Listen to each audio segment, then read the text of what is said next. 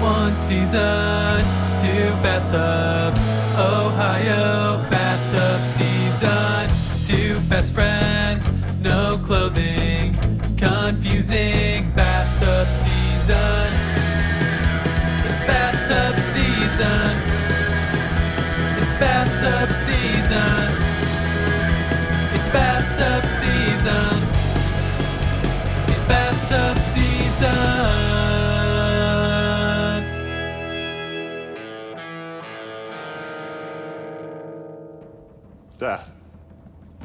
The eternal blink. The capricious dance of now you stop moving forever. Well, contrary to popular belief, death isn't just for dead people. It can happen to anyone. I know. It was news to me, too. And it's not just people either. It's all kinds of stuff. Horses, fiddler crabs. Did you know that even a potato can die? Hey, Austin, I see uh, we're doing this again. Yep, you know, I I needed another bath. I hope you took one since then, but I guess you're in Cleveland and I'm in Dayton, so if you didn't, it's it's fine. Do you smell it? That smell. The kind of smelly smell. A smelly smell that smells. Smelly. So, an episode all about death? Yeah. Yep, that's that's what we're doing in a comedy show. Uh, both the show we're talking about and the podcast. We just listened to the first few lines that open the entire episode. That, again, the tick is starting off the episode with his own words. I love that. Starting out strong again. I love this intro. Ab- absolutely. This funeral is attended by costumed heroes, decorated military, social elite, foreign dignitaries. So, first thing, this just adds more questions to our conversation about Jimmy Carter's disbelief of superheroes.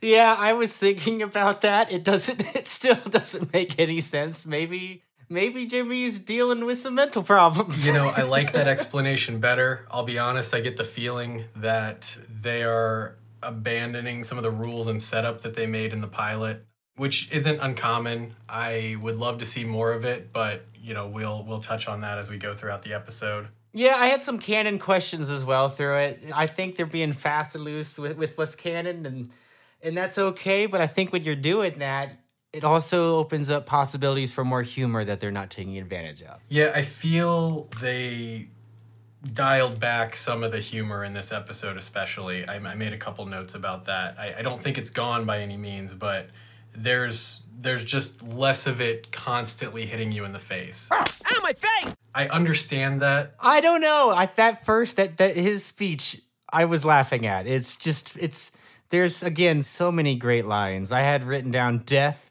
the eternal blink. Yep. Which doesn't make any sense, but it's wonderful. and then when the speech continues on throughout the episode, all but one of my favorite lines from this episode are from his funeral speech. Mine too, for the most part. Not all of them, but I definitely kept coming back to these funeral scenes that they cut in as being some of the best tick moments. And just to make my point here, the tick is not supposed to be speaking at this funeral. No, and you don't find that out until the end of this opening scene. He's not on the list of people that is supposed to be speaking that day, and people are starting to get a little agitated. And I was curious how he got up there, but you know, I think the answer is probably he just walked up there and started speaking, and with the confidence that people just thought was supposed to happen. Yeah, I mean, who's who's gonna question a superhero speaking at a superhero funeral? That makes sense to me. But yeah, one of the military officers makes the comment that he's not on the list of people that are supposed to be speaking, and he's up there essentially giving the fucking eulogy. Yep. Yep. No, that's just on form for the, the tick, and I thought that was that was fantastic. What was that beeping noise? I did not hear a beeping noise. Oh. Beep, beep, Richie! My phone just started telling me I needed to turn my video on. Weird. Fucking weird. Um, that would be a whole new dynamic. You want to play? I'll play. Hey, sir. Hey, big many man. Why don't you show me your penis? So yeah, really, the only other thing I have about the opening funeral scene is simply that we are introduced to the fact that Tick, up until this point, has not had a firm grasp of death. Yeah, we get the uh, the vibe that he is he's learning a lot about the fundamentals of death. he literally believed that superheroes couldn't die, which, let's be completely honest, based on the first episode where we are unsure if being a superhero is even a job that you want, that is a hell of a Yes, benefit. it is. Yeah, and uh, it's not just superheroes; it's potatoes too, and horses that he didn't know could die. Yeah, I love that little bit of foreshadowing here that I actually didn't catch until I was doing some editing for the podcast. From there, we go to one week earlier. Yes, one week earlier, splash screen, and then we are back to the diner that we ended the last episode in with all four heroes. We've got the Tick, Arthur, Batmanuel, and Captain Liberty. I'm never gonna get that name right. And there's not a whole bunch I have to say about the scene except just a, a lot of dated homophobic jokes. Yeah, there's there's definitely a little bit of that. Funny enough, one of the first notes I made when this scene came on was simply I, I looked up the Webster definition of a tryst. oh shoot, I meant to do that. It is a private romantic rendezvous between lovers. I like it. So we no longer have to ask, what is the meaning of tryst? So it's it just has to be private and romantic makes something a tryst. I feel like this scene was just filling in some of the blanks with where we started at the funeral. You know, this is a flashback, the funeral is the present time. The Tick is reading a book entitled Immortally Yours, which we will learn is the autobiography of the superhero he's eulogizing. Is it an autobiography or a biography? I believe it's an autobiography because uh, the, the immortal, the immortal is the superhero. He is in town for a book Mm-hmm. That's signing. true, but I feel like he's got enough hubris that he would sign someone else's biography about him. I, I'm not saying dude doesn't have a ghostwriter. we also find out that the immortal is the reason that Arthur wanted to become a hero. It was his whole reason for coming into this line of work. We also find out what Batmanuel's mission is. His mission in life is to be the arbiter of cool. Oh, well, who made you the arbiter of cool? It's Batmanuel's divine mission. You can do nothing about it. Batmanuel, am I cool? I also made a note about that. And at this point, just so everyone knows, the immortal is the Superman of this world. And at this point, we know about him that he has an autobiography, he's male, he's supposedly immortal, he's merchandised because Arthur mentions he has a sleeping bag with his photo all over it. He once stopped a volcano with polar ice caps, indestructible, flies, heat vision, possibly gay. Yep. And somewhere in the middle of finding all that is the intro scene. What's the word I'm looking for? Sequence? The theme song? The theme, the opening credits. Opening credits, that's the word. Like, it's weird. We cut from the diner to the opening credits back to the same conversation. I also thought that was really weird. When I was writing the timeline of it, I actually put that they they ch- they changed the theme music or they they, they changed the opening theme sequence from the pilot. Again, super common. it's not that they changed it, there just wasn't one in the first episode, I believe. So it's just, this I is think the you're- first time I- I you're think you're right. it. Yeah, there was right. just none in the first. So this is the first time we're seeing it. And man, do they need to add a flash seizure warning to that intro. that is a it's a sight to the eyes. That it's just flashing strobing lights. I didn't put that together, but no, that's totally. I had that written down the first time I watched through it, and I was half awake when that happened. And it started, and I was like, "Oh, it's not that bad." And then the last twenty seconds of that intro sequence is just absurd. It's awful. I thought it was weird that they went back to the diner after the opening scene. It, it screwed up my timeline just just from taking notes because it was like, okay, so here's the diner, and you know I've got the notes about Batmanuel being the arbiter of Yeah. cool. I've got the, the military time snafu. yep, it's eight o'clock, and the signing's at thirteen hundred, and so he's or seventeen hundred. He's like, "Oh, we have like one thousand six hundred hours left until." Yeah, yeah. He just he thinks that's how many hours are between. Not he doesn't understand military time, which is just. I did write down that the biography of the immortal, whether Otto or not, mentioned that he had saved the Earth thousands of times, but the moon three times. And that, in my opinion, is more impressive than saving the Earth. Because what does the moon need saved from?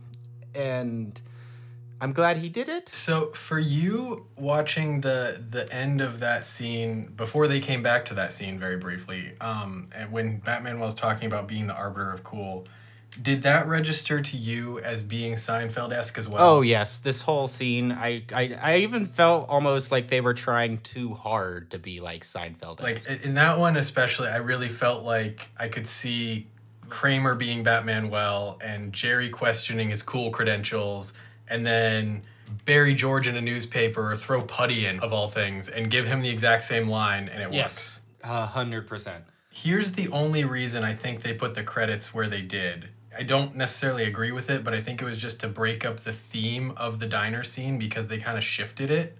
You know, they went from talking about the Immortal and Captain Liberty's mission, and then she leaves, the credits come on, and then when we come back, we're introduced to a potential love interest for Arthur. Right, right. There's a girl a few seats down from them that he is checking out.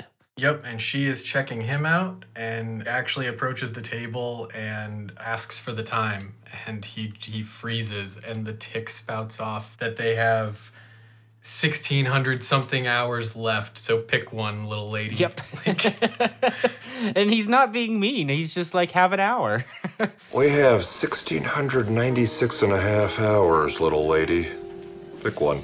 I also love there was just like this one kind of throwaway in this when the tick is reading the book where he says something about Bachman Turner Overdrive, but he says it Bachman Turner Overdrive, and it's apparently a superhero in this universe, not a rock group. Bachman Turner Overdrive. Look at this. He once fought a guy who was made entirely of black holes. Heavy. I knew that was a reference to something, and it just went over my head. I have no idea what they were referencing there. There was one thing I wanted to mention. I, ha- I just saw in my notes. The at one point we find out that Arthur had waited in line forever to get the immortal signature. Mm-hmm. Batmanuel talking about being the arbiter of cool is like you're a grown man, right? And he's like, yeah, and it's like grown men don't wait in line for the immortal signature and giving him all this shit. And I just want to mention that because we'll come back later that that's totally proven incorrect by multiple scenes. And I just thought that was bizarre. Uh, you know, I didn't I didn't look at it from that perspective, but you're you're absolutely right. That is refuted as being a norm in the, in the, the city. But yeah, uh, Batmanuel's reaction to this is that was five years ago. You were a grown man five years ago. Five years ago, you were a man. A grown man. An adult man. Waiting in the snow like a 10 year old for. Oh, no, no, no, no. Yep. And we find out that at some point in computer camp, when Arthur was super into the immortal, he lost his sleeping bag and they threw it into a lake with rocks. And I didn't understand that. Do, do sleeping bags float? Yeah. They do? Okay. I wrote that in my notes that I thought it was weird they filled it with rocks, but I guess if they float, it makes sense now. So Yeah, I, I think most of them float. I think if they've got the like winter fabric ones, they Ah. probably like waterlog and don't. But that makes sense. So Captain Liberty is going to be the driver for the immortal, taking him to the signing later. Yeah, and they and actually, and and it's very, it's a dated joke, but they call her an escort, which Batmanuel makes a reference to a call girl. And I just, I had that kind of side note to myself. Does anyone still call them call girls? I feel like I haven't heard that. ever. Nope, I don't think so. Maybe our parents. right. Like, I, I've definitely heard it in my lifetime. It's definitely been a thing that's common enough, but I feel like I haven't heard it in 15 years or more. Yeah. And I mean, it, it wouldn't surprise me that the tick is using weird language. He's he's learning it as as he goes. Right. So then we're in the back of this limo with with Captain Liberty and the Immortal. She has picked him up from the airport. They are on their way to the book signing. He is on the phone with what I believe you're supposed to understand is the Pope. I didn't catch that at all. He says, "Your Holiness." So what's the God angle here? I totally missed that, but that's hilarious. Do you recognize the Immortal from anything else? He sticks out as an immediate character. He looked me. familiar, but I didn't I didn't place him for anything. So it's Sam McMurray, and again, it's another person who's been in a lot of things, but for me, I'll never see him as anyone other than Supervisor O'Boyle from King of Queens. He's Kevin James's boss. You are now a member of an elite force, son. With great honor comes great responsibility. Make us proud. All right, next item.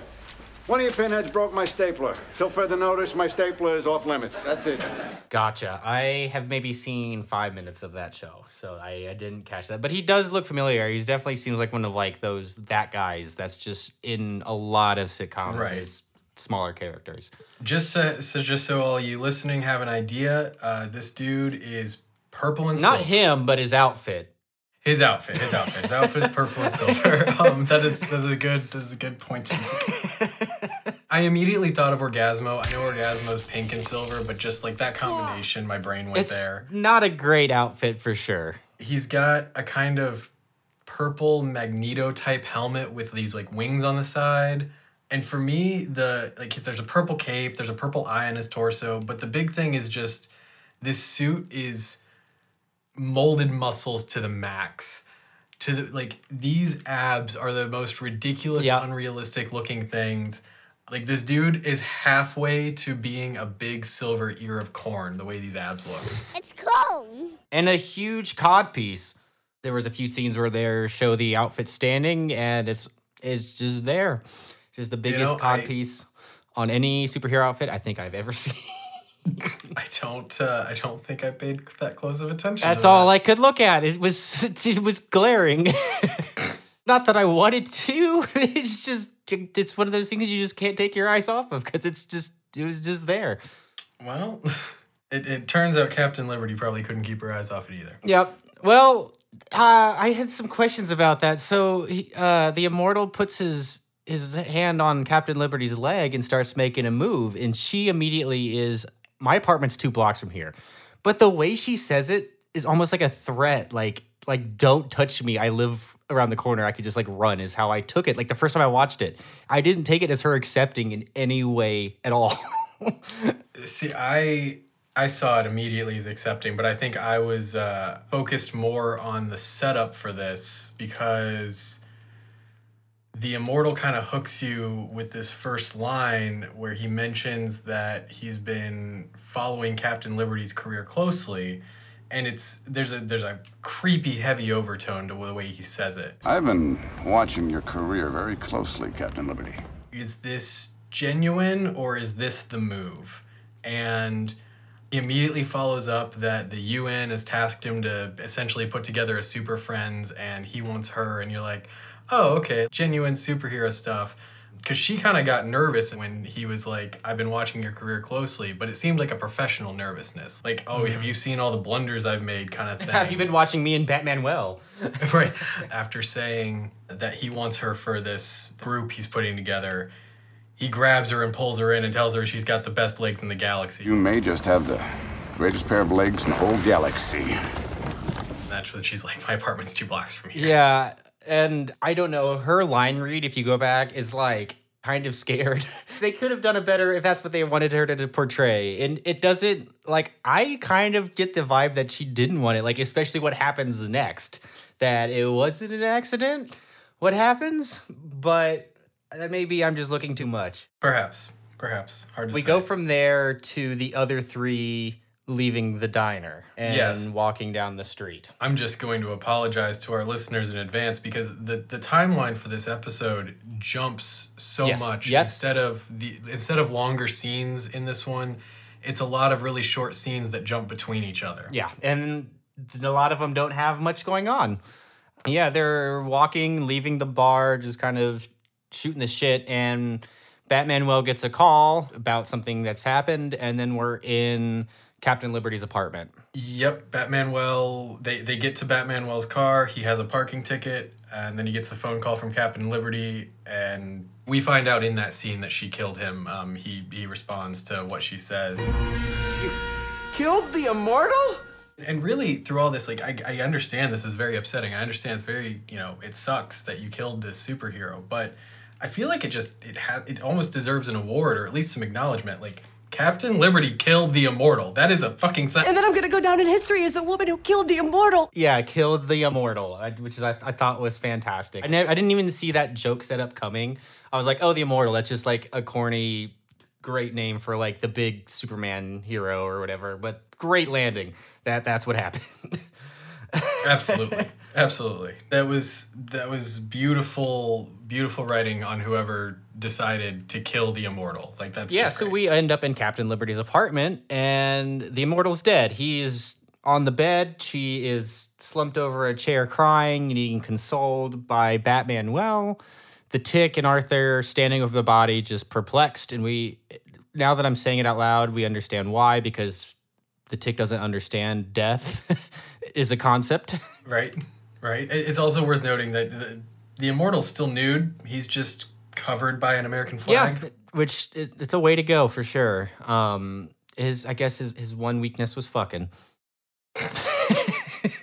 I had that written down as my in my notes my half awake time watching this the first time. I even underlined it. It's just my I thought it was very funny at that time. Shit. I think I fucked him to death. a great line is said, basically in the same vein of joke. Dying in the saddle is a story as old as the hills. There's a lot to unpack in that sentence. Um, is it a story that that is as old as the hills? Are the hills old? I mean, you get over the hill, right? Yeah, to to get in the saddle. Uh, well, Batmanuel is weirdly unfazed through this whole thing. He's just like cracking jokes the whole time, like not not a care in the world. This is this is normal, fine. Nothing is weird about this. Uh, you got everyone needs to get in a better mood. So I totally agree. I don't know that. I don't even know. I mean, yes, he is more. He's more rationalizing. He seems more calm than everyone. But I, I was really, you know, it's it's it's a show. They're characters. It's written. But like, I was impressed by the the jealousy that he was showing in the diner towards Captain Liberty being in close quarters with the immortal, literally fearing exactly this, it would seem, minus the whole him dying thing. And he's unbelievably calm and comforting and compassionate in this moment. I wouldn't call him compassionate. He literally suggests at one point that he wants to chuck the body in the river and just move on with life. Like, Well, that's okay, not a great plan. What? it's it's not it's not a great plan, but he's he's coming up with bad solutions, but he's trying to come up with solutions to, you know, end the situation that Captain Liberty's in. It it it, it does feel like genuine care and consideration for her, even though she just fucked the immortal, despite the bad suggestions. Yeah, and at one point she says that if we don't figure this out, we're going to be a crap creek. Crap Creek. That's hard to say. But again, something I said in the last episode, like where did the cussing go? They he called a coffee machine his bitch, and now you can't even say up shit creek. That's true.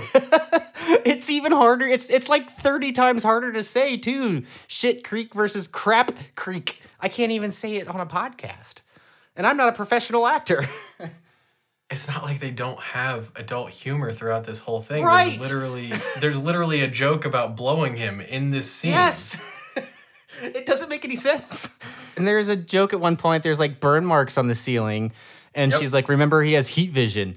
And I would have loved if it would have gone through. Like, apparently, he's got really weak heat vision, like warm vision, because it just kind of scorched the ceiling. It didn't even like make a dent in the drywall.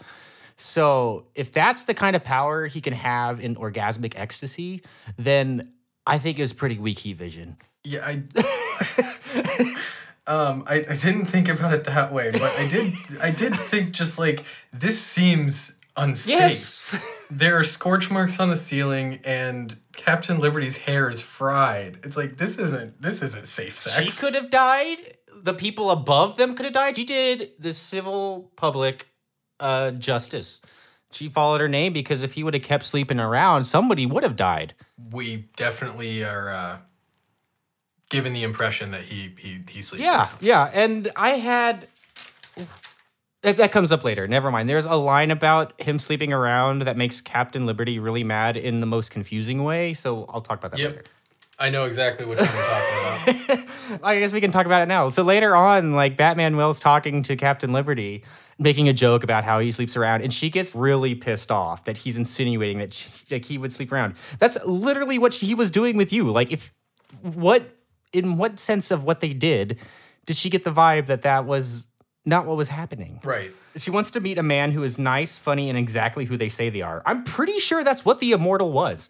Right. I think the only other thing she said is she wanted him to have superpowers. So like You just killed him. Yeah, this episode is something else.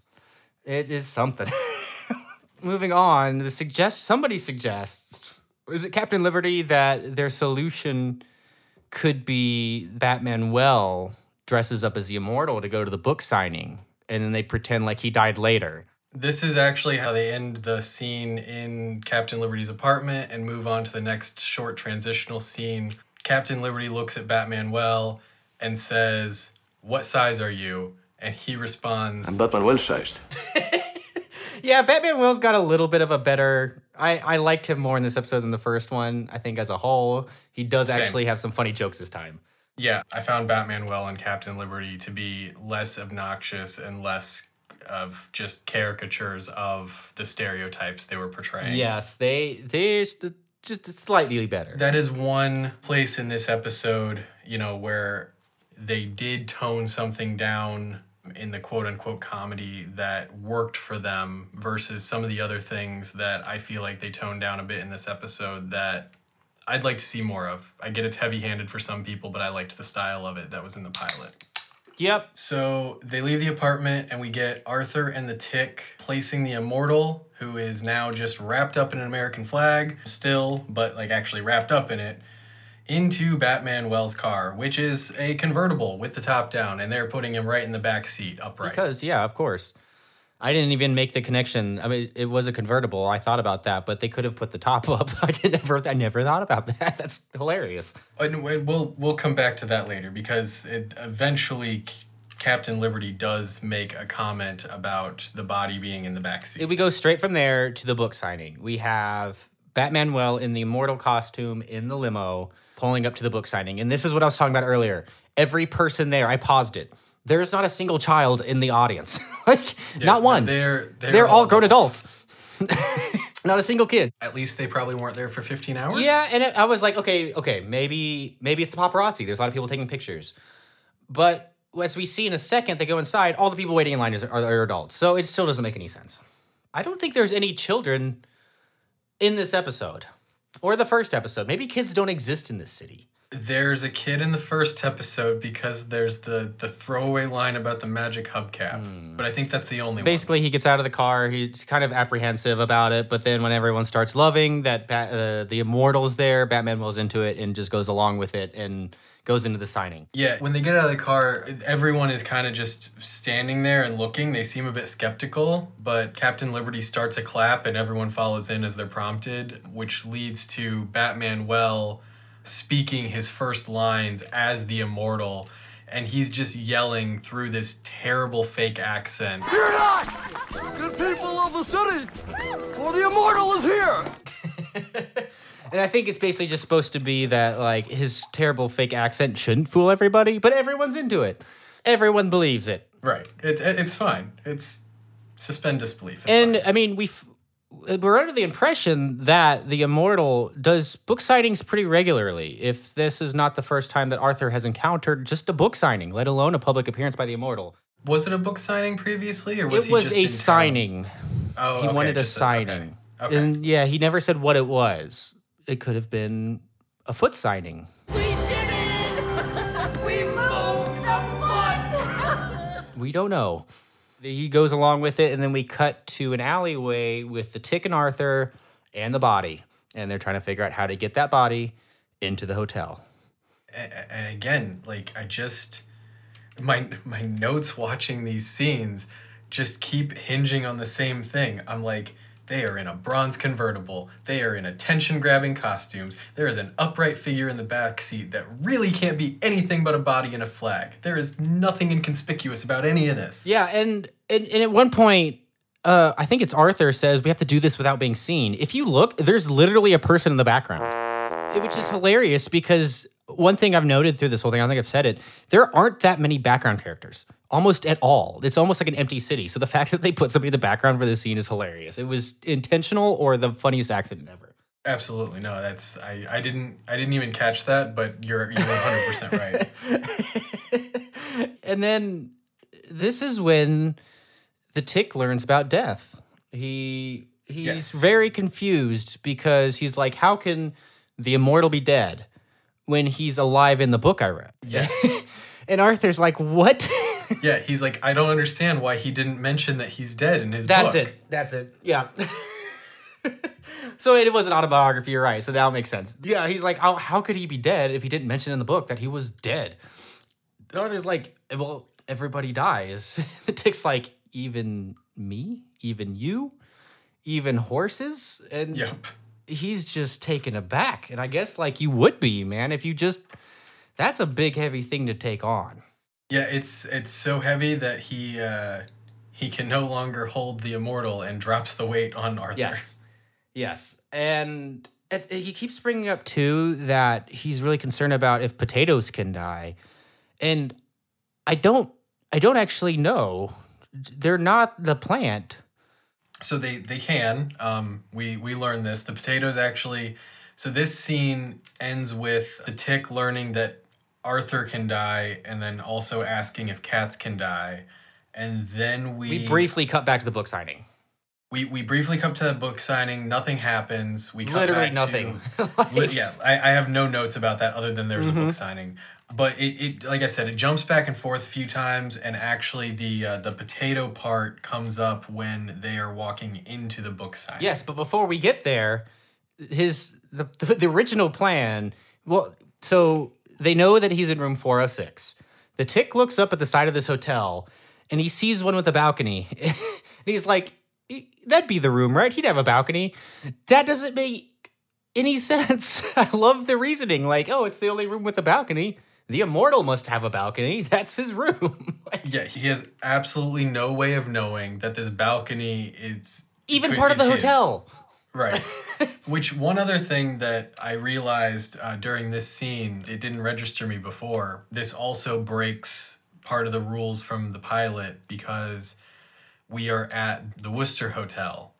We are not at the hotel of the city. Yes. So we have we have confirmed that there are at least three hotels, or that we have completely abandoned the hotel of the city, and there are two Worcesters. No, I think I think you're right. There's three there's three hotels. I thought about that when they said there was a name for the hotel. I really wanted it to be like the other hotel of Mhm. the city. I thought they missed an opportunity that would maybe it'd have been too much, but I I, I had that I wanted that so badly. but he throws the dead body up apparently four flights or stories. I could throw him that far. and misses the balcony and it crashes back down to the car and scene.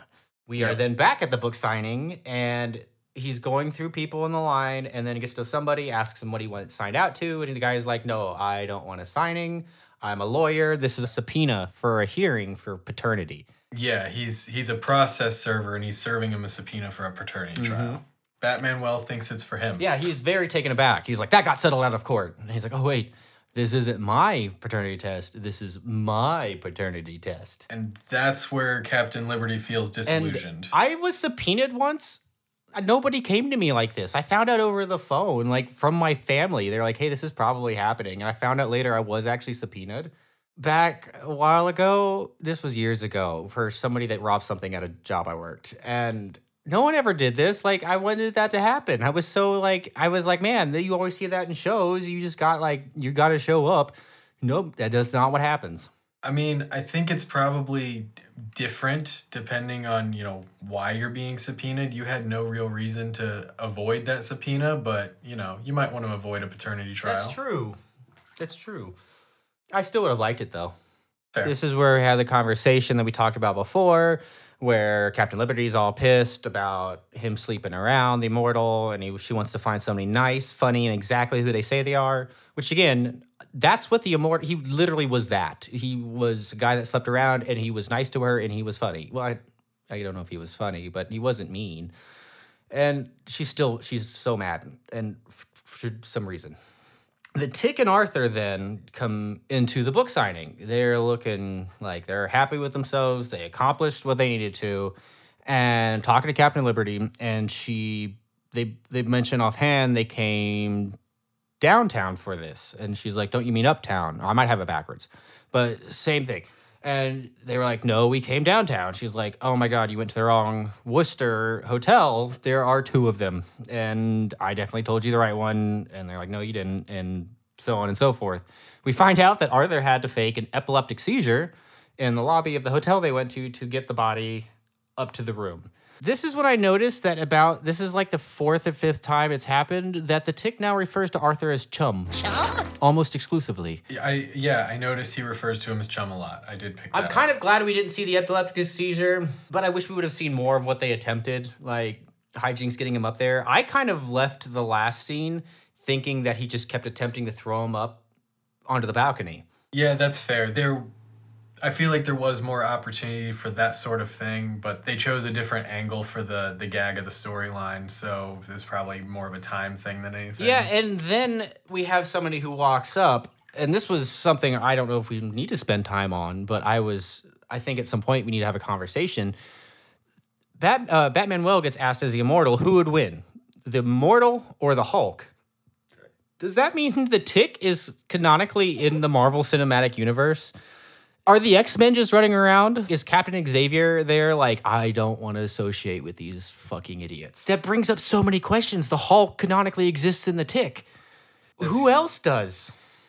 That's curious. Did did the Tick float away when Thanos snapped, or is he too dumb to uh, count as a living being? Like, I want to know these things. I just have more questions. Look what you I did. know it's like they're just an offhand line, but I, you know, I guess uh, at that point, the Marvel universe was just not a thing too much yet. I don't know, but it, it the comics were. Yeah. I even stopped the podcast. I uh, not podcast, the episode, and I looked it up. If this was a Marvel produced comic, and it is not. So like, were they allowed to say that?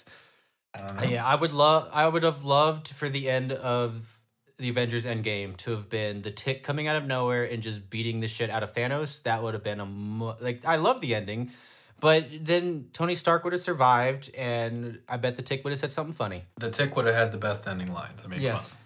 Yep. My favorite part of this scene was just the the ending. You know, it's we find out that Arthur had to fake this epileptic seizure in order to distract them, so they could get the body back in the room, because you know Captain Liberty has told them that they went to the wrong hotel and they have to go do the mission again.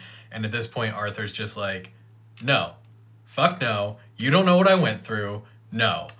And eventually she she gets in his face and picks him up and very politely asks, please. Please. And at that point he says, fine, Fine. put me down. Put me down. And we're uh we're in the hotel room. The tick is retrieving Is body. Arthur shorter than Captain Liberty? Because up to this point, I had thought Arthur was pretty tall, but I've never like looked at him by her. I don't know if they've even stood next to each other to see. Because she lifts him up above her, so that insinuates that he's shorter than her. But I was a, I, I don't know why I had my head that he was a tall man. yeah, I'm not sure. Uh, I I don't know that I could tell you. I keep picturing his rabbit ears, and I'm not sure how tall he really is. Right, right. That, that's probably it.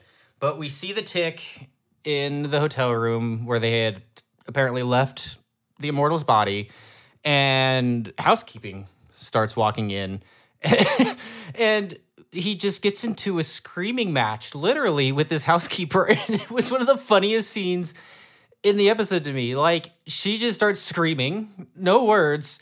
He starts screaming back. No molester!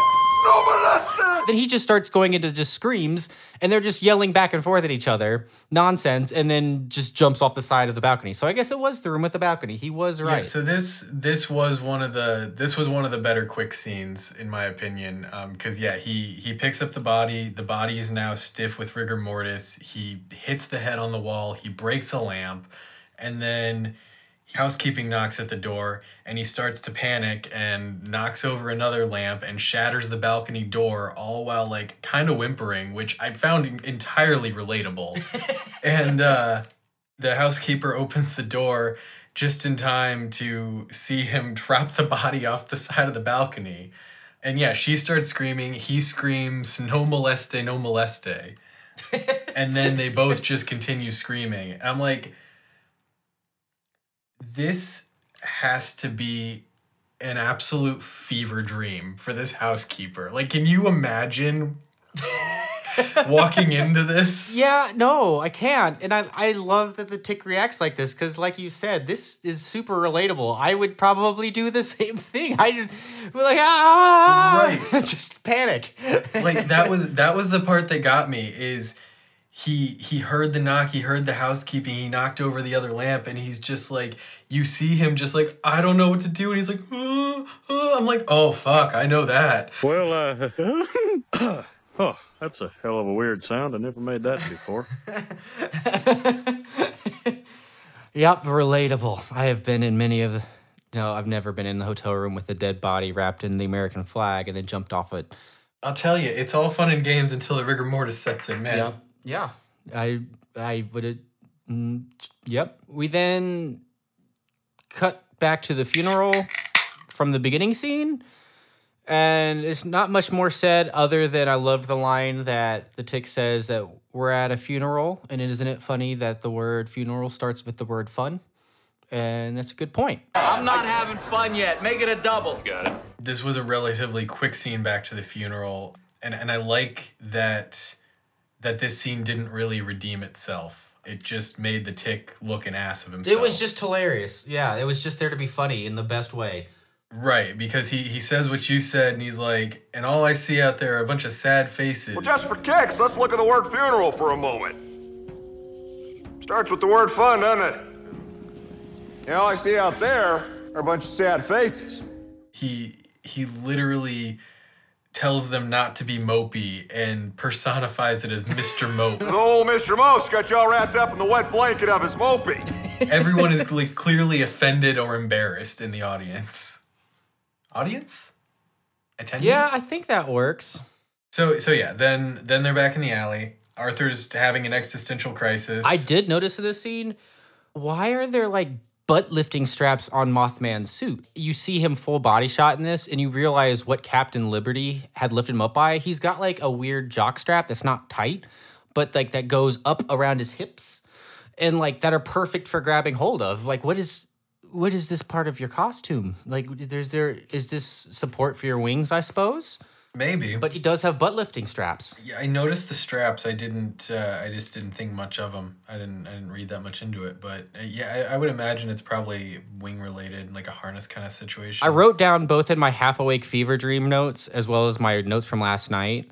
The tick has a weirdly positive outlook on life. Like this he- in death, he's really taking hold of this idea that everyone dies in a way that somebody who went to four decades of therapy might. You know, you got to grab life by the horns. You know, you got to live your best life, and it, it's there's no jokes made. It's just other than like the tick says funny things, but it's a good scene. Yeah, I, I completely agree. You know, Arthur's having a really hard time, and somehow the tick has found this whole new grasp on death that he certainly didn't have a few minutes ago. Because he had he does he gets he gets fairly philosophical, basically, you know, saying death is the thing that makes life precious, and Arthur, being a normal human, dismisses this as cliche. Oh, yeah, that's brand new. But it's it's worth recognizing that this really wouldn't be cliche to the tick. He literally was taken aback by the fact that potatoes die moments ago. Potatoes? Potatoes too? A potato can die? Yes, Dick, even potatoes. Ludicrous. He's dealing with it well and giving some good advice for somebody who just learned that you die. we cut again and it's like nighttime and all four of the superheroes are now in the convertible with the dead body in the back seat. Yeah, this is the scene where it finally gets mentioned that they're riding around with this body in the back of an open convertible. What is he doing in the back seat? Do you want to get caught? Have you never heard of a trunk? Yes, okay, I know what you're talking about now. When the fuck did they try the trunk? The tick says that he tried that, but blames the stiffness of the body for its current location, which would make sense. Yeah, it's it's fair. But when they put the body into the car for the very first time, coming straight out of Captain Liberty's apartment, they put him in the back seat the exact same way. I mean, I assumed that that was just panic. You know, you're just trying to get out of there. And that he attempted to put, like, I totally read the scene that he attempted to do that between the last scene where they're talking about death again and this scene. It just, it had just happened before they picked him up. I feel like it's an easy enough line to explain. It's easy enough to say, I tried that, but he doesn't fold up so easy anymore. okay, that explains that away. But I genuinely don't think they ever did. I think they put him in the back seat every time because why would they change what they were doing? Yeah, I, it's It's something. And I, I love that, like, this is the first time we hear it, but twice in the episode, the tick calls the police. Police guys. It just caught me as a weird way of putting it. it's the police guys. Yeah, as soon as they drive away, the two cops show up in their rear view with cherries and berries, approach the car. Captain Liberty's driving. She just floors it. Yeah, as soon as they start to address her, she just she punches the gas. and the, the cops just stand there. They don't react. They don't do anything. They don't go to their car and try to pursue them. They just stand there and say, That was weird. Yeah. Again, we're going back to a world with superheroes. What do police do in this city? Are they just traffic cops? Are they just traffic enforcement? What do what do the cops do in a world of a city of superheroes? I mean, what do the cops do in all the other comic book worlds with superheroes? They still exist. Uh, do they? Yeah. Have you seen Batman? Have you seen like I've, these movies have police? That's true.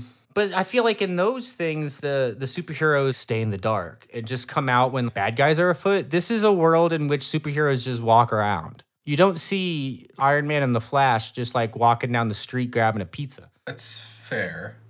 There are other shows that follow this structure a little more closely, and there are still police there. I think it's kind of like superheroes deal with things X level and above, and sometimes, you know, rescue cats from trees while cops deal with normal cop shit. Oh, I read it the opposite that the cops were just like did the mundane things, get the kitties from the trees and gave the parking tickets, and the the superheroes would do everything else.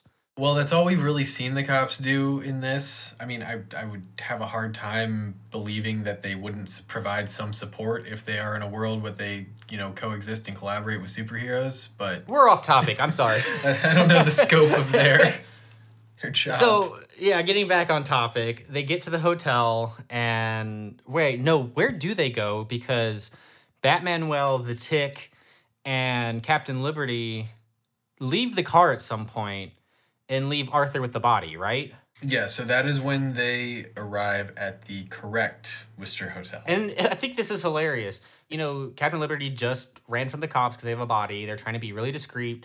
And Captain Liberty then shouts at the top of her lungs, Arthur, watch the body, as loud as she can. Like, not whispered, not said quietly, not even tried to like pretend act like she said it quietly. She says it full volume as they're as she's out of the car walking in. Seems like a good idea. I mean, what's discretion? Yeah, very discretionary. But while they're in there, the dead body starts talking to Arthur. Arthur hallucinates that it does at the very least. You're gonna die someday too, Arthur. My question is Did the immortal have extra powers that we didn't know about that are like beyond death? Or does maybe Arthur have a witchy secret side that we haven't met yet? Maybe this is part of his powers that he can speak with the dead. Maybe we need to ask the Pope about the God angle. Mm-hmm. Yeah. I'm hoping this is something we return to. Basically, it's just a brief Ebenezer Scrooge esque scene where the immortal's telling him Carpe Diem. Yeah, it's again going back to live your life. You know, it's all about death. Then you know this episode, and he's like, do the best you can. It's going back to the same things the Tick was saying. Oh yeah, that's brand new. From that point, the the girl from the beginning of the episode is coming out of the hotel. Arthur jumps out, goes to talk to her, is still awkward and nervous, but she takes all the lead and gives him her number and a kiss. Yeah. And a drawing that she was doing of him in the diner. Yes, that is what happens in that scene as a whole. It's split up by some hotel room scene stuff. The very first thing when Arthur approaches this mystery woman, I don't think we ever do get her name. He says, Look, I'll probably be arrested soon, and then of course I'll be dead. I like that. I like the innocence of that. But how the fuck does this city work? Arrest, then death? Is that a given? Like, is that just the thing That's thing a that really good point. you know, when you got superheroes running around, I suppose your punishment has to be more severe. Well, and then it was it was almost it was almost back to back because from there they cut to the tick Captain Liberty and Batmanuel in the Immortals actual hotel room. Which is hilarious because the tick is really confused why the first hotel wouldn't have worked because the room is the exact same.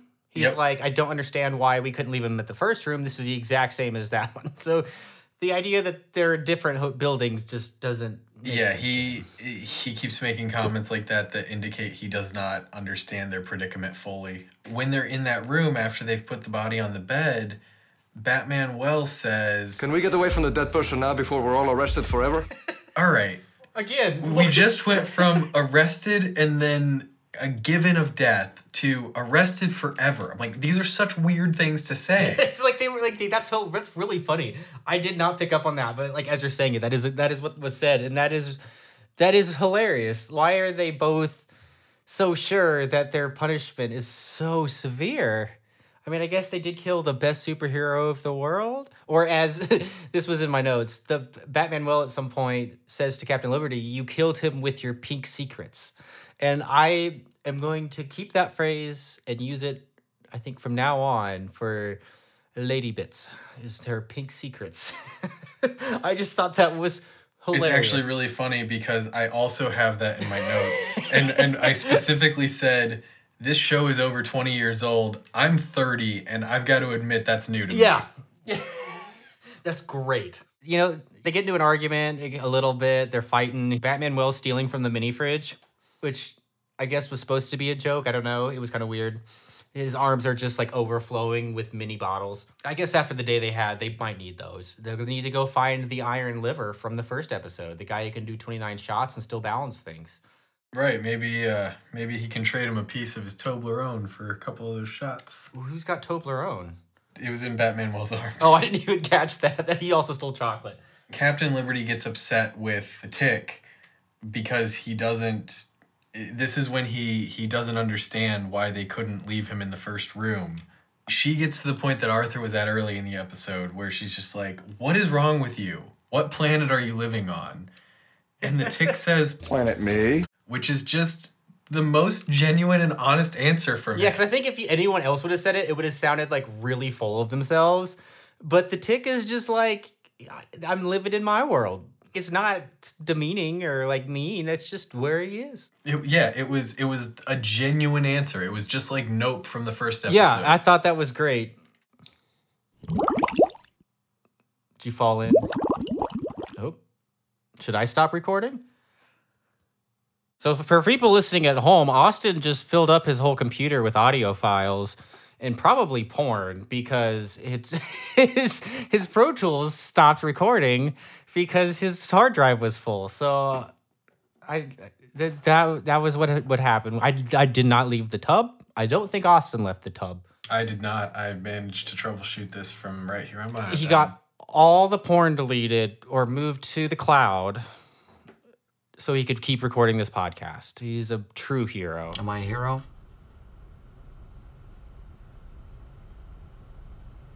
I really can't say, but yes. Yep. My Google Drive password It's is it's porn. It's just porn. it's it's Austin's porn at porn.austin. Point being, whatever the fuck we were talking about, uh, the the tick doesn't understand why they couldn't leave the body in the room that looked the same. Um, Captain Liberty is annoyed. It's only exacerbated because actually Batmanuel jumps to the Tick's defense, which is when we get the Pink Secrets line. Batmanuel's like, it's not his fault. Batmanuel and Captain Liberty are yelling at each other, and I'm reminded of Anchorman because the Tick just doesn't even understand why they're yelling. They're having this fight about him right in front of him. He has he's I, he doesn't even know why they're yelling. He's in Planet Me. Exactly. Yeah, it's not really resolved even what ha- was happening. They just cut down to the street. we just cut back to Arthur. It's not resolved at all. This is what you were talking about. He's fumbling to ask for her number. She kisses him and um, gives him a piece of paper with a sketch of him that we are to understand that she was drawing in the diner earlier that day. I will say, I saw no phone number on that sketch. yeah, I, I I was looking for it too. He was her muse, and that was it. It's beautiful. I'm curious if she will come back around at all in any episode. That's true. I didn't think about be that. But yeah, I hope so. They get in the car. You know, Batmanuel's like cool, like super proud of Arthur for that happening. He saw the whole thing, and then the cops are there. They're asked what's going on. The cops are like, "Oh, there's like twenty thousand dollars in parking fines on this car. We're impounding it." And the cop does what I've been trying to do this whole time, and that is call him Batmanuel. It, it's so hard not to say it that way, and I don't know why. Are you Bat Manual? Bat Manual. but it was like vindication. Yes, that's what it sounded like. I, I don't know. It's what wants to come out of my mouth every time I say his name. Also worth noting here, no one brought Batmanuel's normal costume. Did you bring my clothes? So he is leaving the hotel room draped in the flag that has been wrapping the Immortal's dead body all day. Yep, I'm sure that is a gross, gross situation. I cannot wait to go home and be Batmanuel once more. If that was me, I probably would have just gone nude. Yep, just just let it fly. Like like I am right now. That's something I didn't ask you in the first episode. Did you go trunks or are you are you full birthday suit? I am full birthday. Same. I, I I didn't think that was an option. Like you know, like I I was like of course. But I was listening to another podcast where they did a bathtub episode, and one of them did shorts, and it was like, what the fuck? Yeah, no, I mean there was there there was a mild thought of like, oh yeah, I mean I guess that could be a thing, but I'm like, why would I do that? Right. It's like, oh no, this whole thing's been streamed on Twitch. I think even if we did have a video aspect to this, I would still be full I- nude. I, would just I think I would be too. right spot. I mean, what I, I do have bathtubseason.com.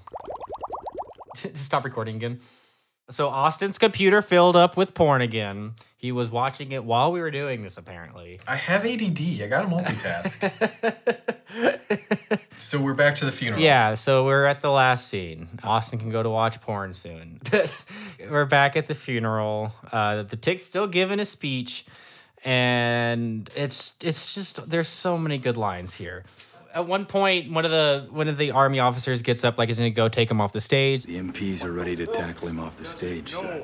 Hmm, belay that for the moment. Starting to like the cut of this man's gibberish. I thought that was a great line. Yeah, that was up there for me. He also calls the immortal Morty and waves at his Yes. cast. Bye, Morty. Very casual. They're on that friend level now that he's dead. Right, because they were such good friends in life. After all that, the tick somehow turns it around and gets a standing ovation uh, because he has the insight that maybe death is life's way of saying try again. And also that death is Mount Everest. Death Mountain. Might be nice up there.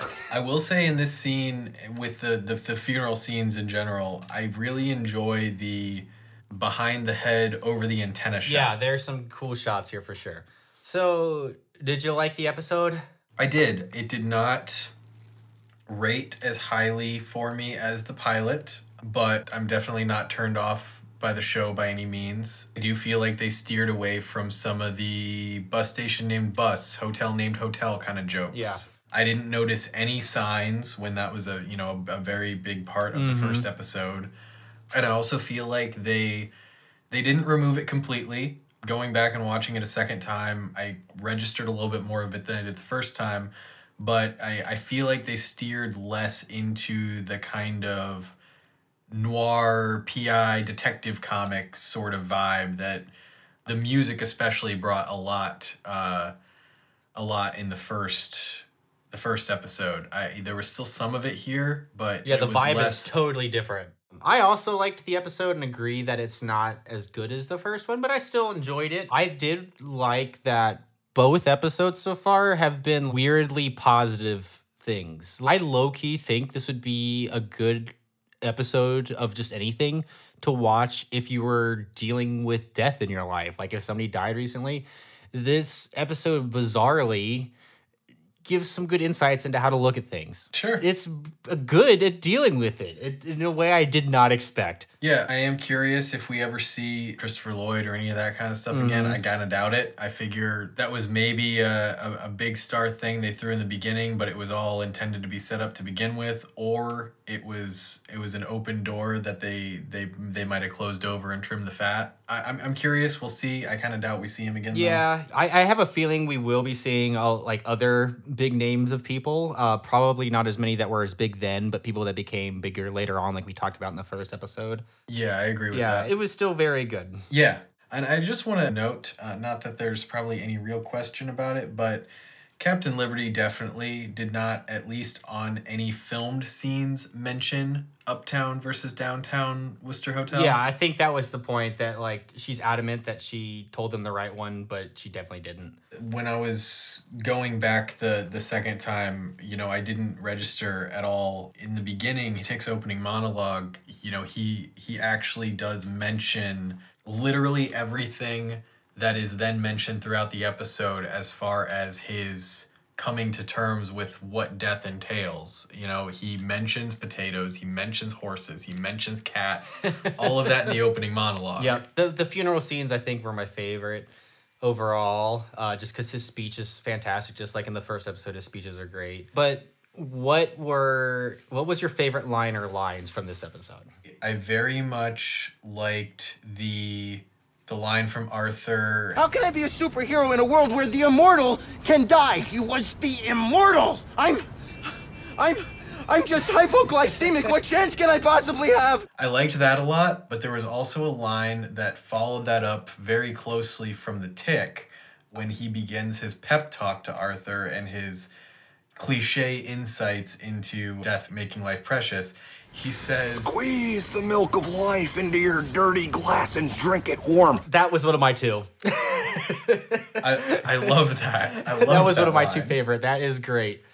My other favorite line is actually from Batmanuel. When he's Okay. first dressed up as the immortal, they're getting out of the limo, the book sighting, and he's acting like he's not going to get out. And Captain Liberty is says, "You promised me," and he just says off the cuff, really quickly. That was before I changed my mind. which I just thought was hilarious. like that's, it, I guess there's no arguing back with that. Like he promised me, well, I changed my mind. Is basically what he said. Like, and I don't know. It just struck me as really funny. I like the way he turns that phrase. I, I agree with that. My third contender line is actually the last line that you threw out of the funeral scenes is I like the cut of that man's gibberish. I just Yes. I, enjoyed that. I I wrote down that I'm gonna re- try to remember that and use that in just conversation now.